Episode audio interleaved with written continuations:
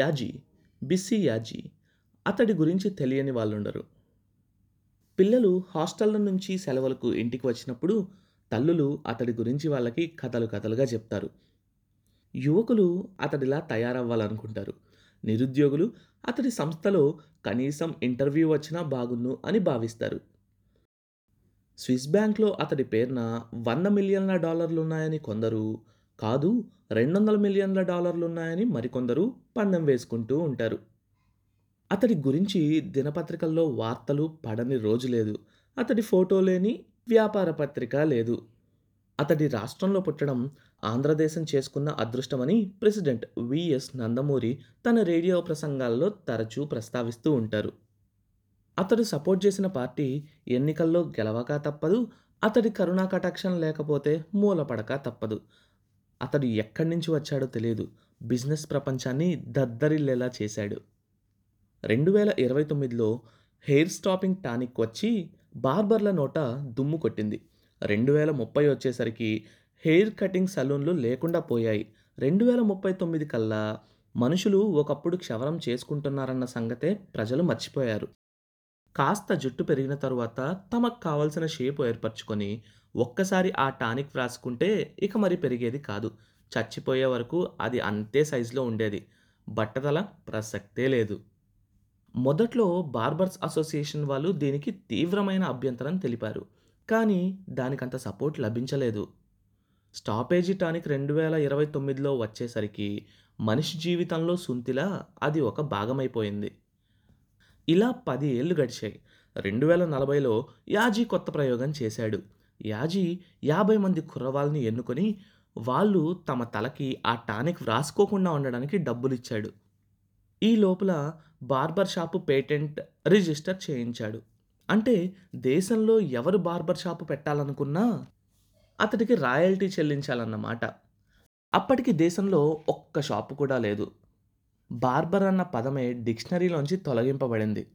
అతడు డబ్బులిచ్చిన కుర్రవాళ్ళు యువకులయ్యారు. రోజుకో రకంగా జుట్టు కత్తిరించుకొని వీధుల్లో తిరగసాగారు. స్టాపేజీ టానిక్ రాయకపోతే జుట్టు పెరుగుతుందని కొత్త తరానికి తెలిసింది. దాన్ని ఇష్టం వచ్చిన ఫ్యాషన్లో కత్తిరించుకోవచ్చుననే వార్త దావానలంలా వ్యాపించింది. క్షణక్షణానికి ఫ్యాషన్లు మారుతున్న యుగంలో జుట్టు పెంచుకోవడం కొత్త ఫ్యాషన్ అయింది. కావలసినప్పుడు గుండు గీయించుకోవచ్చు, మళ్ళీ జుట్టు పెరుగుతుంది, డిజైన్ మార్చుకోవచ్చు. రెండు నెలలు తిరిగేసరికల్లా దేశం నిండా తిరిగి హెయిర్ కటింగ్ సలూన్లు వెలిశాయి. బట్టతల ఉన్నవాళ్ళు మేధావులుగా గుర్తింపబడసాగారు. అమ్మాయిలు వాళ్ళని ప్రిఫర్ చేయసాగారు. స్టాపేజీ టానిక్ ఉత్పత్తిదారులు తమ ఫ్యాక్టరీలు మూసుకోవాల్సి వచ్చింది. ఐదేళ్లలో ప్రతి మంగళ షాప్ నుంచి సున్నా పాయింట్ సున్నా ఒక్క శాతం రాయల్టీ చొప్పున యాజీ సంపాదించింది యాభై కోట్ల దాకా ఉంటుందని అంచనా. ఇంతకన్నా గొప్ప విషయం అతడు సాధించింది మరొకటి ఉంది. పాఠాలు చెప్పేవాళ్ళు ప్రొఫెసర్లు అవుతున్నారు. జానపద సాహిత్యంలో బూతుమాటలు లాంటి చచ్చు సబ్జెక్టుల మీద రీసెర్చులు చేసి అడ్డమైన వారు తమ పేరు ముందు డాక్టర్ అని తగిలించుకుంటున్నారు. వ్యాపారవేత్తలకు మాత్రం పేరుకు ముందు అది ఎందుకు ఉండకూడదు? అతడి వాదన తొందరలోనే బలం పుంజుకుంది. వ్యాపారస్తులు, పెట్టుబడిదారులు తలుచుకుంటే కొదవేముంది, ప్రభుత్వం క్షణాల్లో ఈ సమస్యని గుర్తించి ఆర్ఏపీఈ, royal academy of professional entrepreneur స్థాపించబడింది. వ్యాపార రంగంలో విజయాలను సాధించిన వారు తమ బ్యాలెన్స్ షీట్ని, విజయాల వివరాలని పంపిస్తే అకాడమీ వాటిని పరిశీలించి అతడికి డాక్టరేట్ ప్రదానం చేస్తుంది. తొందరలో ఆర్ఏపీఈ విదేశాలకు పాకింది. వివిధ దేశాలు ఈ అకాడమీలని స్థాపించాయి. లైన్ రొటేరియన్ల కన్నా ఈ డాక్టరేట్ సంపాదించుకోవటానికి ప్రముఖులు తాపత్రయపడసాగారు. బిజినెస్కి సంబంధించిన మనిషి అని తెలిపేది కాబట్టి ఈ గుర్తింపు వచ్చినవాడు తన పేరుకు ముందు బిస్సీ అని తగిలించుకోవచ్చు. రెండు వేల ఇరవైలో రాయల్ అకాడమీ తన మొట్టమొదటి డాక్టరేట్ యాజీకి ప్రదానం చేసింది. యాజీ అప్పటి నుంచి బిస్సీ యాజీ అయ్యాడు. ఆ గదిలో అలంకరణ ఆ గదికి హుందాతనం తెస్తుందో, గది వల్లే అలంకరణకి హుందాతనం వస్తుందో తెలియని పరిస్థితి. ఆక్సిజనేటెడ్ కంట్రోల్డ్ ఎయిర్ కండిషన్డ్ గది అవటం వల్ల చల్లగా, లోపలికి వెళ్ళగానే హుషారుగా ఉంది. పదిన్నర అడుగుల బల్ల, దానికి ఎదురుగా నాలుగు కుర్చీలు, బల్లకి ఇవతలి వైపు ఎలక్ట్రానిక్ బటన్స్ అమర్చబడి ఉన్న కుషన్ కుర్చీలు ఉన్నాయి. బల్ల మీద ఉన్న చిన్న టీవీ స్క్రీన్లో అతడి గది అవతలి వైపు ఆఫీసు మొత్తం కనబడుతోంది. అది కాకుండా కావాలంటే రకరకాల ఛానల్స్లో ఒక్కొక్కరిని విడిగా చూడటానికి వీలు కూడా ఉంది. గదిలో ఒక మూల గోడ దగ్గర కృత్రిమంగా పెంచిన గులాబీ మొక్కలున్నాయి. మరోవైపు ర్యాక్ నుంచి పుస్తకాలు కనబడుతున్నాయి.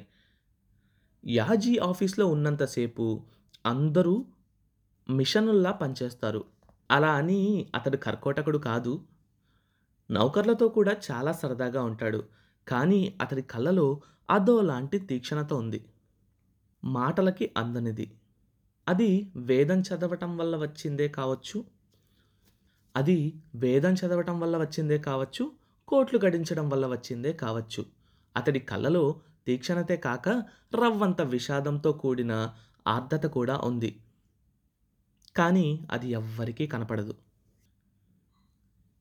ఏ ఒంటరి సాయంత్రమో చేతిలో హుక్కాతో నలభైవ అంతస్తు బాల్కనీలో నిలబడి భూమి ఆకాశం కలిసే చోట చూస్తూ జ్ఞాపకాల దొంతరల్లోకి వెళ్ళినప్పుడు మాత్రమే కళ్ళలోంచి ఆ దిగులు బయటపడుతుంది. కానీ క్షణాల్లో సర్దుకొని మామూలు మనిషి అవుతాడు. ప్రస్తుతం అతడు తన ఆఫీస్ రూమ్లో కూర్చొని ఉన్నాడు. కొత్త రకపు విగ్గు తయారీపై ఫ్రాన్స్ దేశంతో కుదుర్చుకున్న కాంట్రాక్టు కాపీని పరిశీలిస్తున్నాడు. సోత్రియ వంశంలో పుట్టిన యాజీ వెంట్రుకలకు సంబంధించి ఇన్ని వ్యాపారాలు పెట్టడానికి కారణం తెలియాలంటే అతడి గతం గురించి తెలుసుకోవాలి. దాని గురించి తర్వాత తెలుసుకుందాం. కొంతకాలం క్రితమే పేలిన బాంబు ఎన్ని లక్షల మందిని చంపిందో ఇంకా లెక్క సరిగ్గా తేలలేదు. కానీ నిశ్చయంగా అతడికి లక్షల నష్టాన్ని మాత్రం తీసుకురాబోతోంది. ఫ్రాన్స్ ఈ పరిస్థితుల్లో అతడితో బిజినెస్ చేయలేదు. దానివల్ల అతడికి పెద్దగా నష్టమూ లేదు. అలాంటి విపత్తులు ఎన్నో అతడు చూశాడు. అయినా అతడు ఆలోచిస్తున్నది అది కాదు. చేతిలో కాంట్రాక్ట్ కాగితాలు ఉన్నాయన్న మాటే కానీ అతడి మనసెక్కడో గతంలో ఉంది. వెనక్కి, ఇంకా వెనక్కి, సంవత్సరాల వెనక్కి, పుష్కరాల వెనక్కి వెళ్ళి అతడి ఆలోచనలని భంగపరుస్తూ టీవీ స్క్రీన్ మీద అతడి సెక్రటరీ కనపడింది. స్విచ్ ఆన్ చేసి ఎస్ అన్నాడు.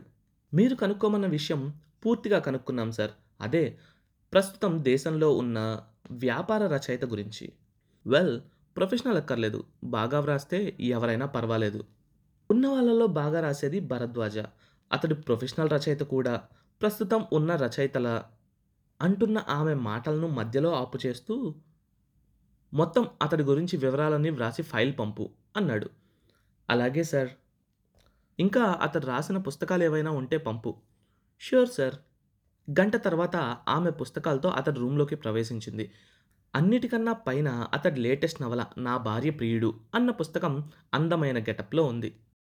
పుస్తకాలతో ప్రవేశిస్తున్న సెక్రటరీకి అర్థం కానిదేమిటంటే క్రాఫు విగ్ ఎప్పుడు వీటి గురించి తలబద్దలు కొట్టుకునే తన ప్రొపరేటర్ ఇప్పుడు ఉన్నట్టుండి ఈ సాహితీ పరీక్ష మీద పడ్డాడేమిటా అని.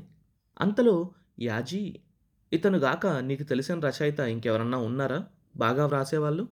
ఆమె ఇబ్బందిగా చూస్తూ, అందరూ అనుకునేది భరద్వాజ టాప్ రైటర్ అని సార్.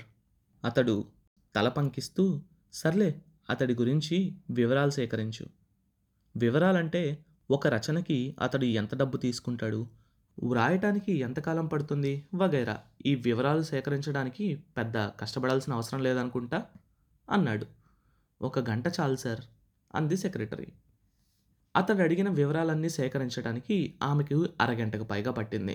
దాదాపు నలభై ఫోన్లు, పన్నెండు టెక్స్ట్లు అయ్యాక రిపోర్టు తయారైంది.